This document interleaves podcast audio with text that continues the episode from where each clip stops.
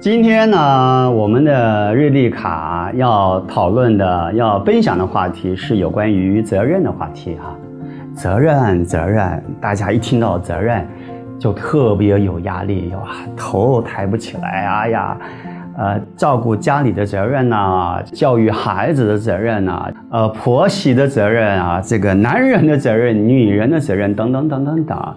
好，我先把今天的内容给各位分享说一下啊。我们要敢于扛起不是我们的责任，未来才可以放下不是我们的责任。我再说一次啊，我们要敢于扛起不是我们的责任，未来才可以放下不是我们的责任。这个责任为什么有压力？是因为它没有一个截止点。我们从我们扛起的这个人，因为就莫名其妙的没有个截止点。所以会有压力，但是各位很重要哦，我们是一个群体的关系。当你一个机缘，您觉得这个事情您可以的做得起，你就当成是自己的责任做下去的时候，您我们的身体一定会启动一个时间的限制，就像我们的人的生命，它的寿命是有一个时间节点。我再说一次啊。任何一件事情，你只要愿意心，OK，这个就是我。比如说家里面多一份，多赚一些钱，给家里面来生活，我愿意；多做一点家事，我愿意。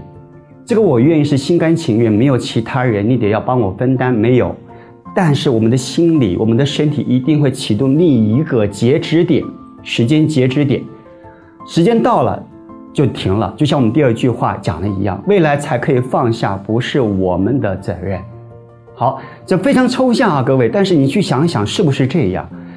但为什么很多人拿了责任之后就一直放不掉？为什么？因为他在执行过程里面，他有很多嘀嘀咕咕，但脑袋都不认同，他或者是他没有看见嘀嘀咕咕，会怨，会抱怨。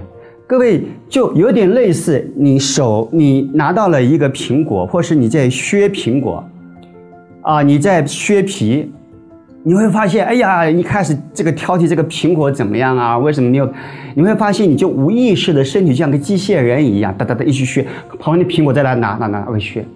但是如果你拿了苹果削了，OK 好，不管多烂，我把它削好就好，大家吃，停，这个叫人的本能惯性。所以各位有时候这个扛起。啊，跟放下真的有时候是就是一种思维的这些非常细微的分别，所以，不论你是家庭的成员，你是父亲，你是母亲，你是老板，您该做的事情就满心欢喜，满心呀，就是我要做的事情，那又怎么样？我愿意，我乐意。